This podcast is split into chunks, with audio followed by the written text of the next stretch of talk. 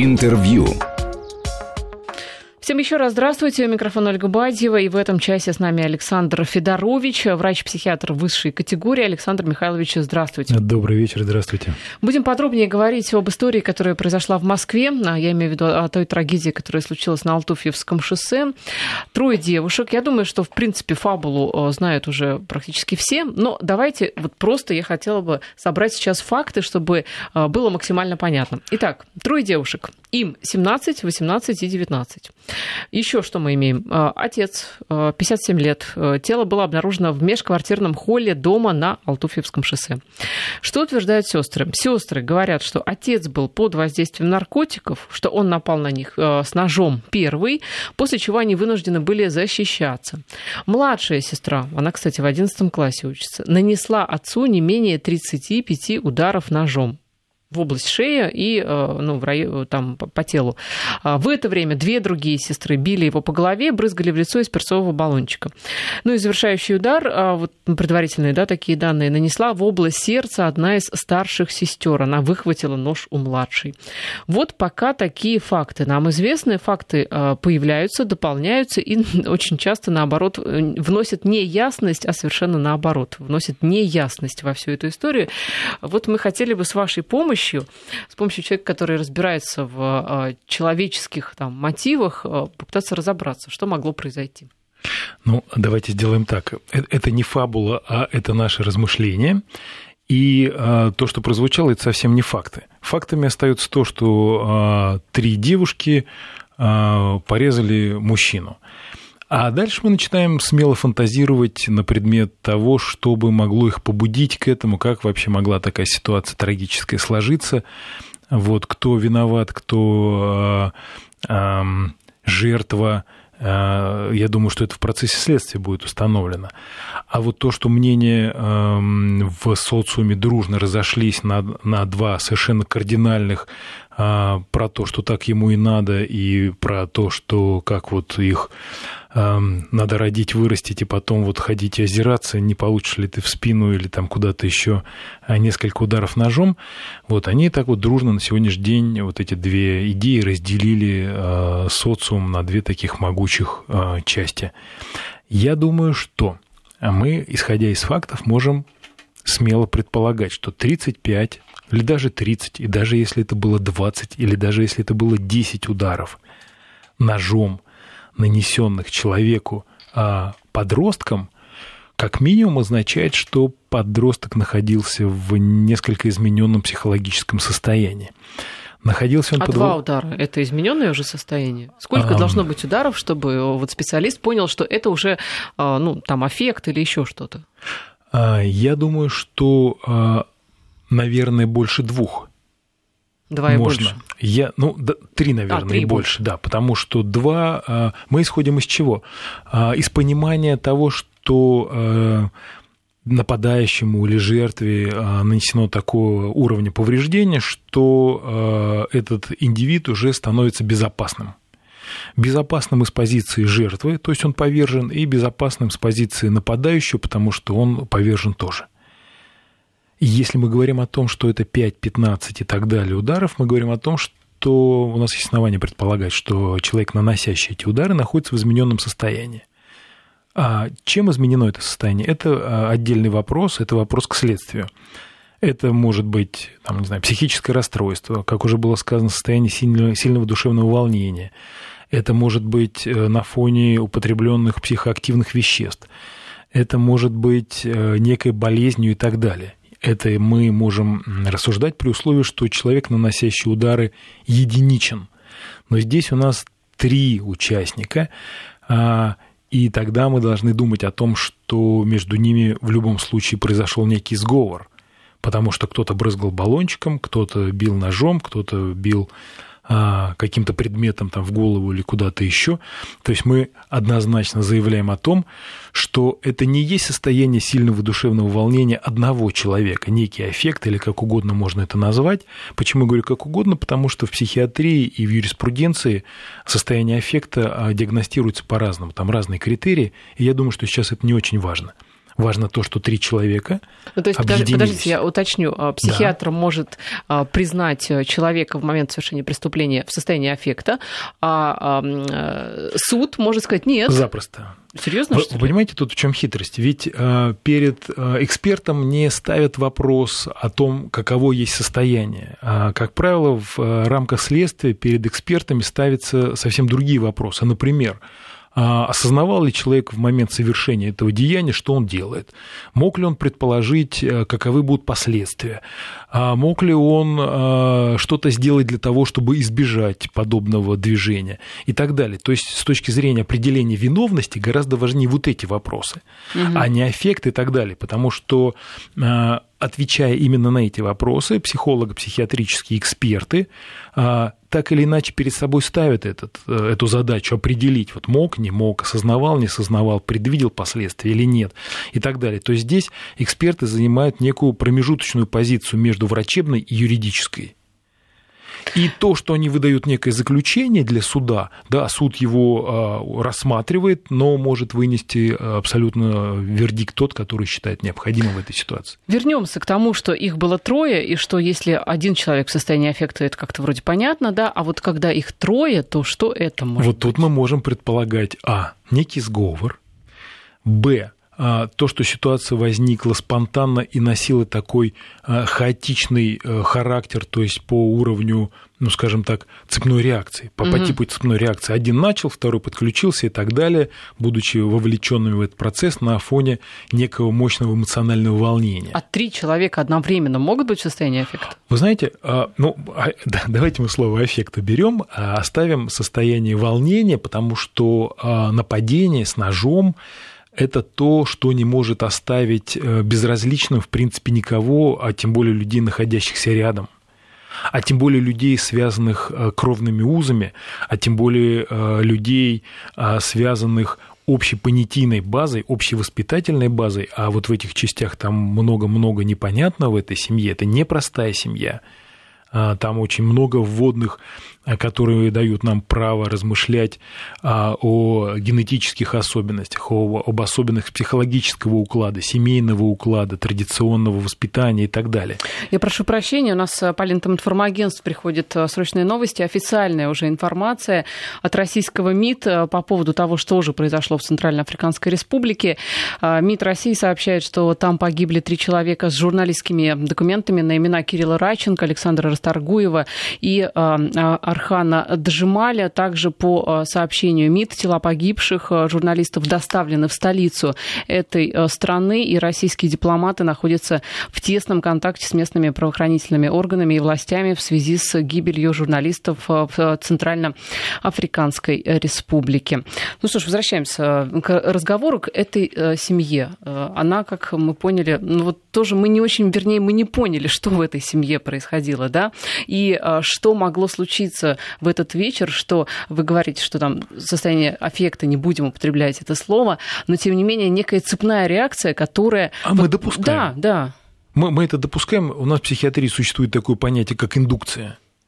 Это, например, а, несколько человек, а, находящихся в равновесии, а, вдруг становятся свидетелями неких поведенческих реакций другого человека, находящиеся в измененном состоянии, и так или иначе их состояние начинает совпадать с поведенческими реакциями этого человека. Это индукция называется, то есть вовлечение окружающих в а, в содействие. То есть эмоции или в противодействие. Разные, да, по сути? Действие, действие. Понимаете? Эмоции это, – это наши переживания, это наши чувства. Э, нам о своих переживаниях и чувствах могут э, заявлять только актеры. Вот. Все остальные, и то это, знаете, вот э, даже из паузы говорят, чем она длиннее, тем актер величественнее. Вот. Все остальное – это только действие – ну, как говорил известный герой, все побежали, и я побежал. Угу. Вот, вот это такой классический все пример. Все начали бить ножом, и я начал. Все начали бить ножом, да. Все стали кричать, все стали показывать там куда-то руками или вот э, скандировать или так далее. Мы это видим, пожалуйста, на стадионах, мы это видим а, на массовых мероприятиях и так далее, когда по видимой или невидимой а, зарегистрированной или не зарегистрированной команде определенное количество людей начинает выполнять некие схожие действия самоубийстве. А это может быть, вот в курсе вы или нет, может ли это быть ну, неким смягчающим обстоятельством, что вроде как не я сама задумала вот это и совершила такая вот, да, все продумала, а как-то вот э, они начали, а я подхватила. Да, если под это будет подведено э, достаточно уверенное объяснение, почему так. Ну, то есть, условно говоря, эм, началась вот такая ситуация, а я размышляла об этом, да, например, накануне, угу. что вот если будет так, или мы, например, все вместе посмотрели некий фильм, очень эмоционально заряженный, а, в котором, например, герой или герои, главные герои, например, совершают что-то подобное все вместе. А такое часто бывает, например, при а, парных или каких-то групповых самоубийствах. Вот э, такой мы наблюдаем. Поэтому как отнесется суд, э, рассмотрит он это как отягчающий э, фактор или как вот снижающий степень вины, предположить сложно. Но в юриспруденции есть четкие критерии виновности. Понимаете, то есть если человек совершил действие, которое по составу своему соответствует определенной статье, то он автоматически совпадает с некой санкцией, которую эта статья предполагает. Ну вот, а что касается все-таки того, что было, по сути, ну дальше, а, потому что есть, опять же, информация от следователей, которые допрашивали девочек раздельно, а, и девочки, а, ну, условно говоря, путались в деталях. То есть вроде бы как они одно и то же рассказывали, но детали не совпадают, что вроде бы как дает основание предполагать, что был некий сговор, но преступники не настолько искушены, чтобы все четко продумать. Вот что касается сговора, именно. Э, здесь э, как-то как можно понять, что это действительно был сговор? Говорить о том, что это действительно был сговор, можно потому, что они все вместе участвовали в этой акции – а вот то, что они несовершенны как преступники и не договорились о деталях, не придумали некую легенду и так далее, может говорить о том, что э, само по себе движение носило хаотичный, такой спонтанный характер.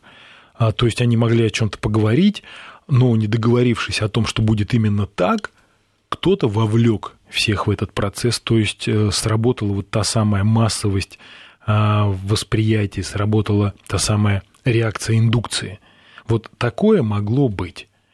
Ну, и, конечно, мы говорим о том, что мы имеем право предположить и а, состояние измененной психики. Например, одна из них могла страдать каким-то психическим расстройством.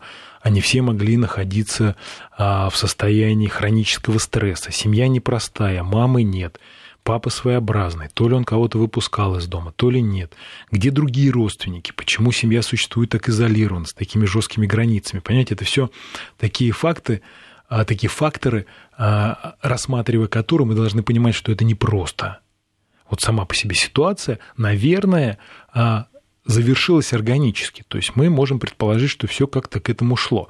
Тут, правда, тоже много вопросов. Почему это не произошло раньше? Почему эти девочки, имея возможность выходить из дома, не привлекли э, кого-то еще, хотя, в принципе, вполне себе взрослые и даже э, вполне самостоятельные с точки зрения а, возраста, почему они никому не обратились? И почему, собственно говоря, а, действительно не было заявлений в полиции, ни да одного заявления? Почему вообще да. ничего не было? Я еще раз прошу прощения. МИД у нас приводит еще подробности, которые касаются произошедшей трагедии в Центральноафриканской Республике. Посольство России в этой стране не было информировано о пребывании на территории страны российских журналистов. Об этом МИД России сообщает. Будем держать вас в курсе поступающей информации. Александр Михайлович, ну а вот э, все-таки вы говорите о том, что э, это действительно могло быть такое психологическое состояние. Опять же, вспомним те самые 35 ударов э, девушка, 17-летняя, это могла ли она по сговору, то есть вот они заранее договорились, условно говоря, да, и э, она, вот как бы, идя на это преступление, совершая это преступление, наносит 35 ударов. Или такое огромное количество ударов, э, наверное, сверх необходимости, да, говорит как раз о том, что, ну, не было плана, это была какая-то спонтанная реакция на что-то. Мы можем предположить, да, потому что если бы был план, возможно, они действовали как-то более э, эффективно. Ведь количество ударов свидетельствует о том, что в этот момент девушка находилась наверняка в состоянии суженного сознания. То есть она понимала, что она делает, но не могла, например, остановиться.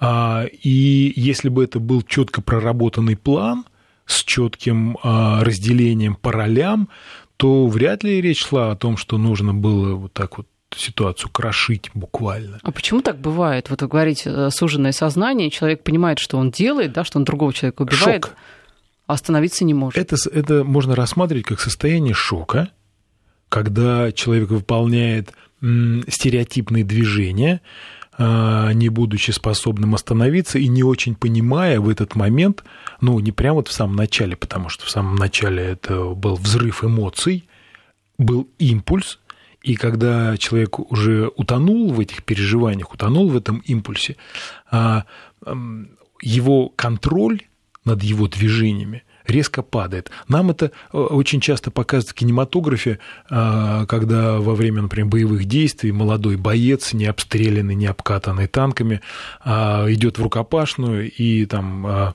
где-то сходится в бою с э, противником и крошит его, там, например, угу. лопатой э, саперной или там как-то вот чем-то таким подручным, а вместо того, чтобы, например, произвести выстрел из оружия, которое у него в руках, или там он разворачивает, например, свою винтовку, убьет противника а прикладом, не будучи в состоянии остановиться. И вот мы вот, вот это, я думаю, можно смело рассматривать как один из вариантов а, который говорит о том, что состояние сознания в этот момент было изменено. То есть, э, ну, есть такой термин «суженное сознание», когда человек выполняет стереотипное действие, не очень понимая а, тяжесть его, а продолжает э, его совершать вплоть до того момента, пока что-то извне его не остановит насильственно. Вопрос, а старшие это сестры, что делали в этот момент, каково было их сознание? Они же, э, ведь даже чтобы нанести 35 ударов, э, нужно определенное количество времени, ну, как минимум, это целая минута. А, вопрос, а что э, те девушки, в каком они были состоянии в тот момент, в каком они могли быть состоянии? Ну, они могли пребывать совершенно благополучно в схожем состоянии шоковом, например, наблюдая за тем, что происходит, и а, будучи, например, в оцепенении, есть такое понятие, будучи скованными, они не могут сдвинуться, это шок. Но вот для всех этих действий а, жестоких по отношению к родному отцу должны же быть какие-то эмоциональные, а, да, глубинные причины. Ну, На ровном же месте мотив, такое не случается. Без сомнений, мотив, конечно, должен быть. Но, к вот сожалению... Каков должен быть мотив? Совершенно любым. Совершенно любым мы знаем, к сожалению, немало таких ужасных э, трагедий, когда, например, у подростка а, была такая ситуация где-то на Кавказе, по в прошлом году э, бабушка отнимает э, кабель питания от компьютера, mm-hmm. а подросток хватает топор и убивает бабушку. Вот что это было? А что это вот, могло быть вообще? Что это было? Это, это, это импульсивное движение. Импульсивное движение, а, которое сопровождается суженным сознанием, а, возможно, в этот момент, например, этот же самый подросток находился под воздействием, под эмоциональным воздействием, например, игры, угу. компьютерной, возможно, со схожими а, событиями жестокими, и он совершал эти действия, в, а режим онлайн и реальность очень часто стираются, если а, ребенок с неокрепшей психикой, несформированным восприятием и затрудненным, например, такой формой тестирования реальности окружающей, он может погружаться настолько в игру, что не очень четко контролирует свои действия вне. Вопрос, а почему не включается у подростка, ведь все-таки, да, это не пятилетний ребенок, почему не включается некий, ну, стоп-механизм? Но а почему вы определили его пятилетним? Мы можем сказать, что и 15-летнего он может не включиться. Это ведь некие особенности индивидуальные. И ведь под импульсивностью мы понимаем, что а, очень короткое расстояние между возникшим желанием и реализацией угу. его. И если этот подросток, находясь в компьютерной игре, довольно длительное время, настолько в нее вошел, что перестал четко понимать окружающее – он мог смело перенести то, что он видел на экране, в реальность, потому что вот эта граница реального и нереального, она стирается. Потому что игры сейчас делают настолько реально подобными, да, настолько очеловеченными, что э, это запросто может быть. А если используются еще какие-то тактильные механизмы, там, а, виртуальные шлемы и прочее, прочее. Но здесь-то все-таки, Александр Михайлович, речь идет, э, вряд ли это, я, конечно, не знаю подробностей их биографии, но вряд ли девочки в танчики играли, да, либо в какие-то ну, стрелялки ну, страшные, прям сразу втроем вместе. Вы знаете, мы, мы ведь говорим о чем? О том, что могло их сподвигнуть. В семье мог существовать длительное время какой-то конфликт, такой хронический конфликт, постольку, поскольку девочки-погодки, они э, могли э, объединиться в неком желании. Ну, в каком желании? Например, гулять допоздна, Например, не отчитываться, где они были, чем они занимались. Тем более, что несовершеннолетняя там одна, угу, а две других лет, да, да, вполне уже могли собой являть некий пример для подражания. Они могли а, требовать дополнительных свобод, э, денег на какие-то развлечения, а, ну, до, до чего угодно. И это их могло объединять. И если отец, который тоже запросто может быть а, специфической личностью, коль скоро мы говорим о том, что семья такая своеобразная, мог на это реагировать тоже самым разным образом – Э, запретами, запретами психологическими, запретами физическими, например, физически препятствовать их выходу из дома, запирать дверь, там, не знаю, что угодно делать. Там ну, у нас вариантов огромное количество. Но мы опять же здесь возвращаемся к тому, что не было ни одного заявления в полицию ни от этих да. девочек, ни от матери. И не этих... только в полицию вообще. Да, не от матери этих девочек, что для меня лично очень интересно. А, не от соседей. Ну, соседи уж понятно, да, у нас соседи часто делают вид, что ничего не происходит, они здесь ни при чем. Соседи, педагоги, огромное количество людей окружало. Ну что ж, а, мы а, сейчас сделаем паузу. Я напоминаю, что в студии у нас врач-психиатр высшей категории Александр а, Федорович. Говорим о трагедии, которая произошла на Алтуфьевском шоссе. Вот, кстати, слушатели нам пишут, что накопленные негативные эмоции, многократное насилие и так далее, все это взорвалось в один момент у всех трех девочек. Новости сейчас вернемся. Интервью. Возвращаемся в эфир. Я напоминаю, что в студии у нас врач-психиатр высшей категории Александр Федорович. Мы говорим о том, что произошло в Москве на Алтуфьевском шоссе. Убийство, э, которое совершили три дочери, а отцу 57 лет, а дочерям 18, 17, 18 и 19. Здесь, конечно же, одно дело были бы сыновья, да, которые э, ну, там, хотели э, гулять по вечерам, там, пиво пить или еще что-нибудь, учились плохо и так далее. А здесь девушки, речь о девушках. У нас же равенство полов. Это понятно, но э, равенство полов, ну, наверное, все-таки менталитет это разные у девушек, у парней, ну, насколько я это себе представляю. Ну, а вы говорите об идеальных э, распределениях ролей, в том числе и психологических, но, как показывает опыт на сегодняшний день, половое отличие, оно не очень влияет на поведенческие реакции, потому что все границы стираются, и несмотря на то, что Россия как-то еще продолжает а, продвигать традиционное восприятие, то есть разделение на мужское и женское, а, вот, а общая тенденция в мире как раз такова, что эта граница стирается. Я бы хотела подробнее поговорить о том самом состоянии аффекта. Вы говорите, что э, это слово надо осторожно применять. А, Все-таки, а как э, ставится вот эта грань? Э, как понимают специалисты, там, психиатры, что это был аффект, либо это просто жестокость, там, месть, которая очень умело замаскирована под то же состояние аффекта? Ну, есть определенные механизмы, мы их, к сожалению, не можем обсуждать в эфире, а, но есть методология, есть инструментарий, есть определенные Э, психологические тесты, есть определенные формулировки, которые используют эксперты, психиатры и психологи, а, определяя именно вот насколько человек, там, скажем, врет или не врет, насколько он готов к сотрудничеству или не готов. В конце концов, есть пресловутый полиграф, который тоже можно использовать в тех или иных э, случаях для того, чтобы понимать, насколько э, испытуемый может э, быть лживым или нет. А чисто внешние какие-то есть признаки?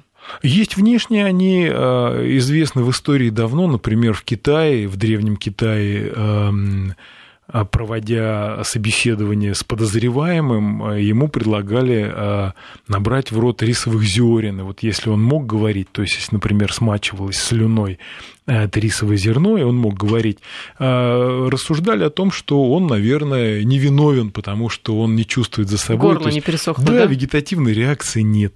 Ну и так далее. Были разные механизмы. Нет, я а, имею в виду по вот характеру преступления, можно ли без полиграфа, да, вот без вот этих вот сложных механизмов предварительно рассуждать о том, что это была месть либо аффект? Ну, ну месть это тоже может быть аффект. Мы ведь под аффектом понимаем а, некую поведенческую реакцию, а месть это мотив. Угу. То есть это то, что сподвигло человека на совершение этого действия. Здесь мы однозначно говорим, что вот, например, число ударов, например, 30 и более, да, это состояние определенного а, душевного волнения – то есть это не просто так. Это был не один удар, э, за которым последовало падение ножа и, так сказать, там колено преклоненная поза и вызов скорой, да, когда могли бы говорить о том, что да, это вот непреднамеренность какая-то, некий импульс. Вот, а здесь все четко согласовано, группа лиц а, делают все для того, чтобы а, человека повергнуть, убить, и делает все для того, чтобы, например, замести следы, придумывается а, попутно какая-то а, фабула психологическая, даже, возможно, а, это нанесенная рана одной из сестер, которая впоследствии угу. обратилась в клинику, это тоже может выступать как некий камуфляж. А любого человека можно а, довести, либо ввести в состояние эффекта? Любого? Да, да, да, довести можно любого. То есть это не значит, что у человека были предпосылки, он психопат немного такой, да?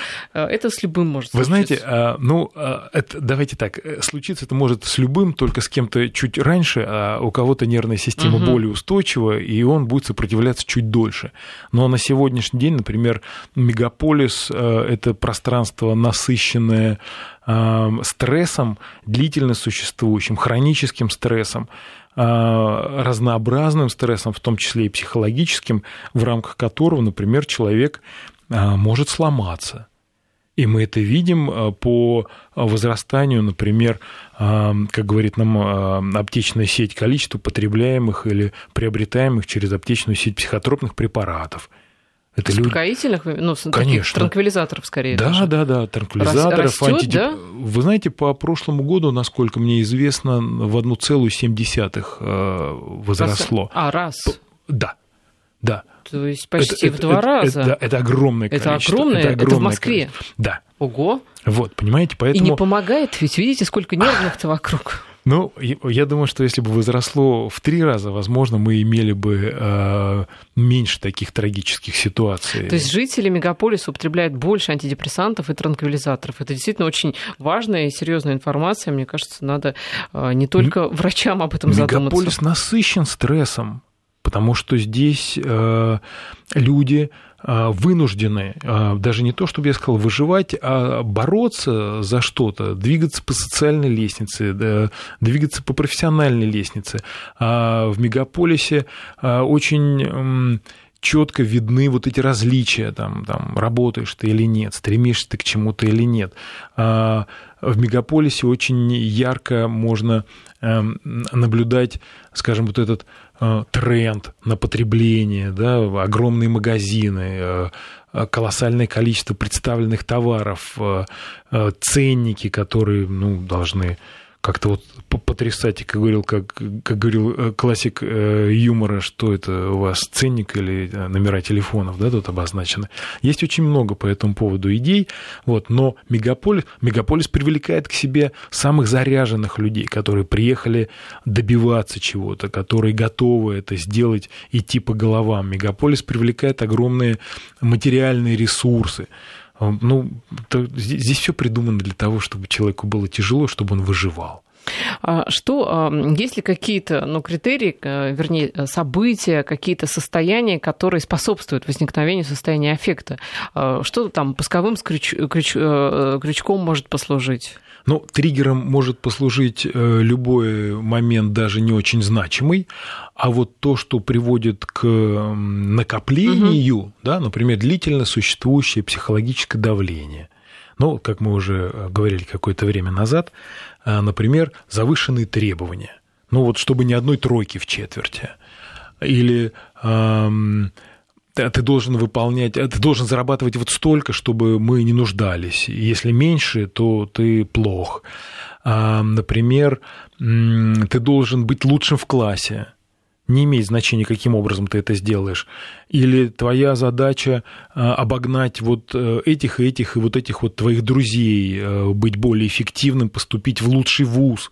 А, поэтому ты должен себя ограничить в развлечениях и прочем, потому что мы ставим, наша семья ставит перед тобой вот такие вот задачи. А как понять, что ты э, накапливаешь у человека вот это недовольство? Этот отец как-то мог предполагать, что дочки э, внутри себя на самом деле все это сдерживают, копят и вот такое могут сделать? Ну, мы ведь, мы ведь говорим о чем?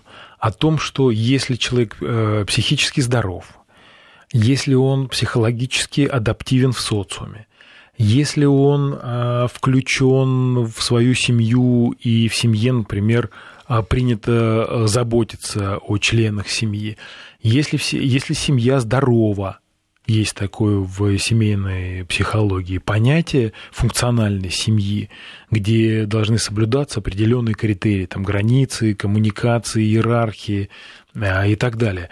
Вот. То есть это все можно диагностировать. Поэтому в данной ситуации, к сожалению, мы не можем говорить о том, что эта семья функциональна, то есть здесь наверняка есть огромное количество, даже наверняка больше, чем мы можем предположить, проблем, которые могли а, свести ситуацию вот до таких трагических событий. А что такое функциональная семья? Ну, так вот вкратце, да, если чтобы не уходить в эту тему.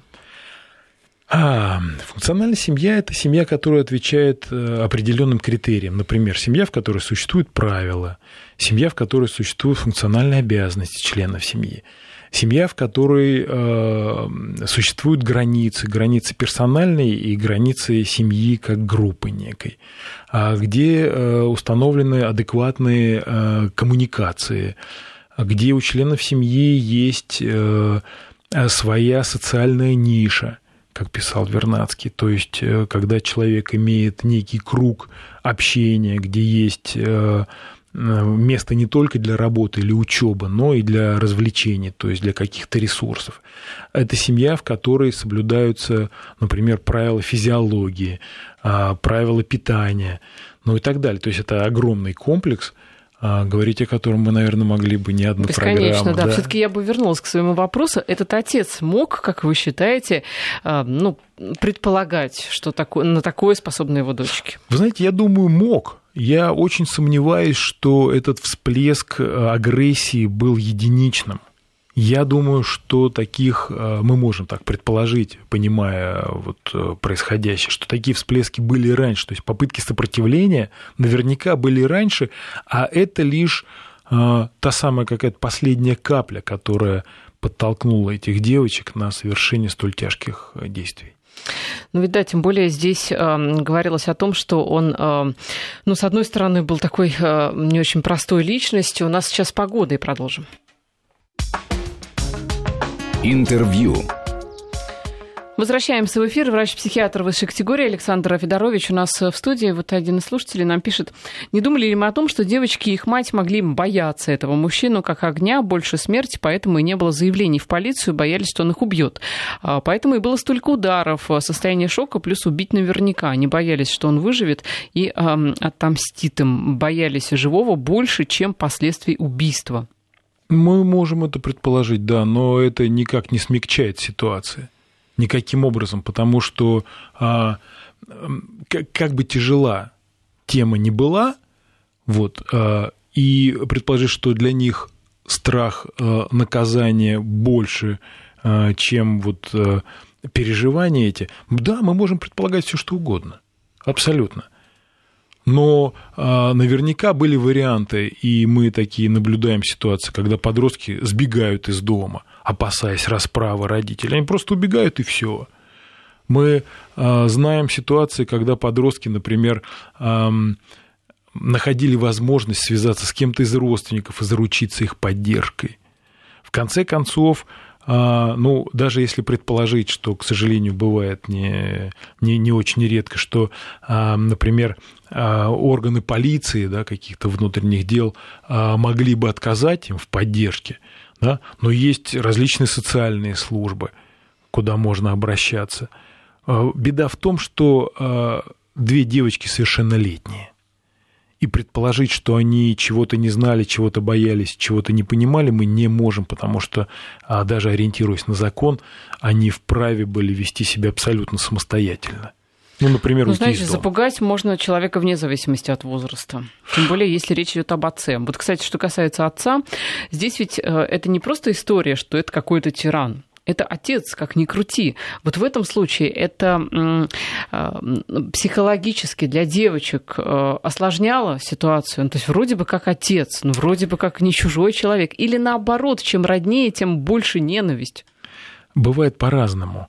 Но а, я с вами соглашусь, что, наверное, запугать можно любого, но а, вопрос о том, можно ли запугать троих, а, а десятерых можно запугать а почему э, они втроем не могли придумать что-то менее кровавое, там, не знаю, связать, например, его, а использовать какие-то психотропные препараты, чтобы он уснул, и потом прибегать к каким-то действиям. Ну, да можно было наверняка э, самые разные. Так а вопрос, к каким действиям, понимаете? Видимо, просто Убийство сам... сам... это крайность. Так можно же довести до крайности человека. Можно, можно. А можно и не довести. Понимаете, здесь вот ситуация выравнивается. И если мы говорим об одном, которого, например, доводит коллектив, ну, наверное, да, он может пуститься в такие импульсы. А здесь один доводил троих, понимаете, но мы, повторюсь, мы можем допускать все, что угодно.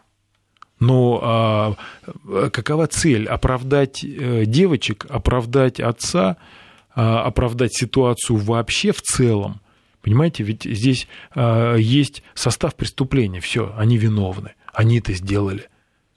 Поэтому можно как угодно ситуацию э, направлять и психологизировать, и пытаться объяснить, что и как. Но э, есть преступление, и можно подойти к вопросу абсолютно формально, что, собственно, сейчас и делают следственные органы. А тогда можно придумать, встать на защиту кого угодно – а жестокость, в которой совершается э, преступление, зависит ли она от отношения э, преступника с жертвой? Ну, допустим, э, чем больше преступник издевался над жертвой, да, тем более жестоким будет убийство. Здесь Жест... есть связь? Жестокость и восприятие, они зависят от особенностей личности потому что один хватается за нож на импульсе, а второй за веревку, понимаете, и ищет, куда ее накинуть и уйти из этой жизни, против которой он не может сопротивляться. Можно по-разному реагировать. Поэтому да. вот сказать, что да, вот э, их там довели, вы понимаете, этого, ну, ну, ну нет. Ну, вот вы нет. думаете, не довели? Я думаю, что даже если их до этого вели, то выбор, как поступить, а, был за ними. И даже они... если ситуация развивалась молниеносно. Э, ну, как, как молниеносно. Э, в руках у одной нож, у второй газовый баллон, а у третьей тяжелый там какой-то тупой предмет – ну, вот так все вместе на полке лежало. А вот странная, странная же семейка. Вы, вы, вы поймите, это мужчина, и даже если этих девочек трое, а, он э, что, не мог бы защититься? А, а ему нанесли 30 ударов? Ну, вы знаете, можно, наверное, одним ударом, даже если это э, девочка 17-летняя наносит этот удар, э, случайно, чисто, Одна. наверное, можно попасть. Одна, а их три. Да. И если она попадает одним ударом, как мы говорили в самом начале, и враг повержен, то а, она удовлетворена этим решением или ей надо продолжать. Понимаете, поэтому здесь, э, к сожалению, слишком много против этих девочек. Это, это, это большая печаль, потому что они очень молоды, и у них э, впереди целая жизнь, и начинать эту жизнь с какого-то очень серьезного срока а, заключения по той статье, по которой сейчас вот, они проходят пожизненные? Ну вот очень тяжело. Поэтому я и говорю, что недооценивать ситуацию они, наверное, не могли. А вот что произошло на самом деле, ну, у нас есть шанс узнать. Ну, есть такой же шанс, что мы и не узнаем, как же там было все на самом деле. Что касается самого отца семейства, он ведь тоже был ну, непростой человек, мягко говоря. Дома нашли целый арсенал оружия, там и арбалеты, в общем, там чего только не было. Ведь, э, наверное, нормальный человек, обычный, да, не будет держать столько оружия дома, или ну, нет? Почему, если он увлекался этим? Почему собиратель марок может держать 50 альбомов с марками, а человек, который интересуется оружием, автоматически для нас а, выглядит как агрессор, пусть даже скрытый агрессор, а, человек с измененной психикой и так далее. Мне кажется, что в этом смысле люди абсолютно равны, потому что собирательство как некий факт, да, это уже особенность личности. Вот. А если мы говорим о том, что а, обнаружили там нож, там сотовый телефон в виде, ну, по-моему, это совершенно обычные вещи. Сигнальный э, пистолет, травматический пистолет. Ну, да. Понимаете, это сейчас можно зайти на кухню к любому и сказать, да вы видели, у него там 10 ножей, зачем так много ножей? А не, не, не считая там столовых и так далее, вот одних только кухонных, и такой, и сякой. Вот. Это же вопрос интерпретации. То, что их нашли, это само по себе ничего не значит. А вот если они каким-то образом использовались, или предполагались к использованию, то есть был ли мотив для приобретения всех этих предметов. Вот это уже вопрос, э, который будет стоять перед следствием именно э, с целью понимания, как это могло повлиять на э, эти трагические события или не могло. Может это рассматриваться как отягчающее ситуации или нет. Вопрос здесь, конечно, еще очень интересный, а что делала в этот момент мать этих девочек? Ну, во-первых, почему она с сыном уехала, ушла от отца? Потому, ну, как бы вроде бы жизнь была невыносимой, да, она решила уйти, уехать из этой квартиры. Девочки остались почему-то. Тут... Странно. И а, что примечательно, в их судьбе, насколько мы понимаем, дальнейшего участия она не принимала, и даже сейчас, когда идет следствие, мы не видим со стороны этой женщины каких-то заявлений, что это мои дочки, они ни в чем не виноваты, это все вот этот вот тиран а, жестокий предположительно. Именно поэтому изначально мы и стали говорить о том, что семья очень специфическая, что там все непросто. И именно поэтому наше предположение на сегодняшний день это не более чем предположение и психологизация. Могло быть так, могло быть иначе. И именно поэтому я позволяю себе а, такую формулировку, что, возможно, мы и не узнаем никогда, как же было на самом деле – потому что там все непросто. И девочки непростые, и папа у них непростой, и мама, и родственники. Почему ни, никто из родственников э, э, не интересовался тем, что происходит? И педагоги э, говорят, ну да, не ходила девочка месяц там, или два в школу, или как-то там что-то еще. Понимаете? К сожалению, мы сейчас говорим о том, что в этой точке трагической сошлось очень много векторов и воспитательных, и индивидуальных особенностей, и каких-то социальных факторов. И все они влияли, и, к сожалению, вот получили мы такой результат. Почему-то наши слушатели заподозрили вас в том, что вы защищаете э, отца семейства. А вот нам Павел, например, пишет, почему коллекционер марок это нормальный человек, а коллекционер детской порнографии нет. Ну, действительно, ведь важно, что человек коллекционирует, оружие или марки. А, ну, это важно для кого? Вот для меня, например, как для психиатра, Э, да, это может иметь значение, но не ключевое, потому что э, на старте мы имеем некую личность, которая склонна к собирательству, к коллекционированию. А уже потом мы переходим к вопросу о том, что этот э, коллекционер собирает. И коль скоро такой вопрос от нашего слушателя прозвучал, то мы можем сказать, что существует уголовный кодекс, который предусматривает те или иные особенности – если человек э, коллекционирует марки, а другой коллекционирует отрезанные уши, то это, конечно, с точки зрения уголовного законодательства не совсем одно и то же. И с точки зрения психиатрии будет не одно и то же. Понимаете? Но на старте, на старте и у того, и у другого есть особенность, есть некая склонность к собирательству, как некая особенность характера. А вот уже все остальное, это уже ну, некое углубление, а, некая углубленность в именно вот психологические, психические особенности. Ну да, действительно странная семейка, конечно. Здесь э, все говорит об этом, о том, что и сын был, который, э, ну, вернее, сын-то есть, э, который с ними не жил, и э, при этом он говорит, что на самом деле сестры неправильно поступили, я не оправдываю их поступок. Но это понятно, у него с отцом могли быть другие отношения, могли быть хорошие, кто знает. Здесь действительно очень много неясных черт. Я надеюсь, что следствие разберется во всей происходящей этой истории. Я пока напомню, что девочки не арестованы, они задержаны, и будет еще еще следствие решать вопрос о том, э, какую меру пресечения им избирать дальше. Ну а в студии у нас был врач-психиатр высшей категории Спасибо. Александр Федорович. Спасибо вам. Интервью.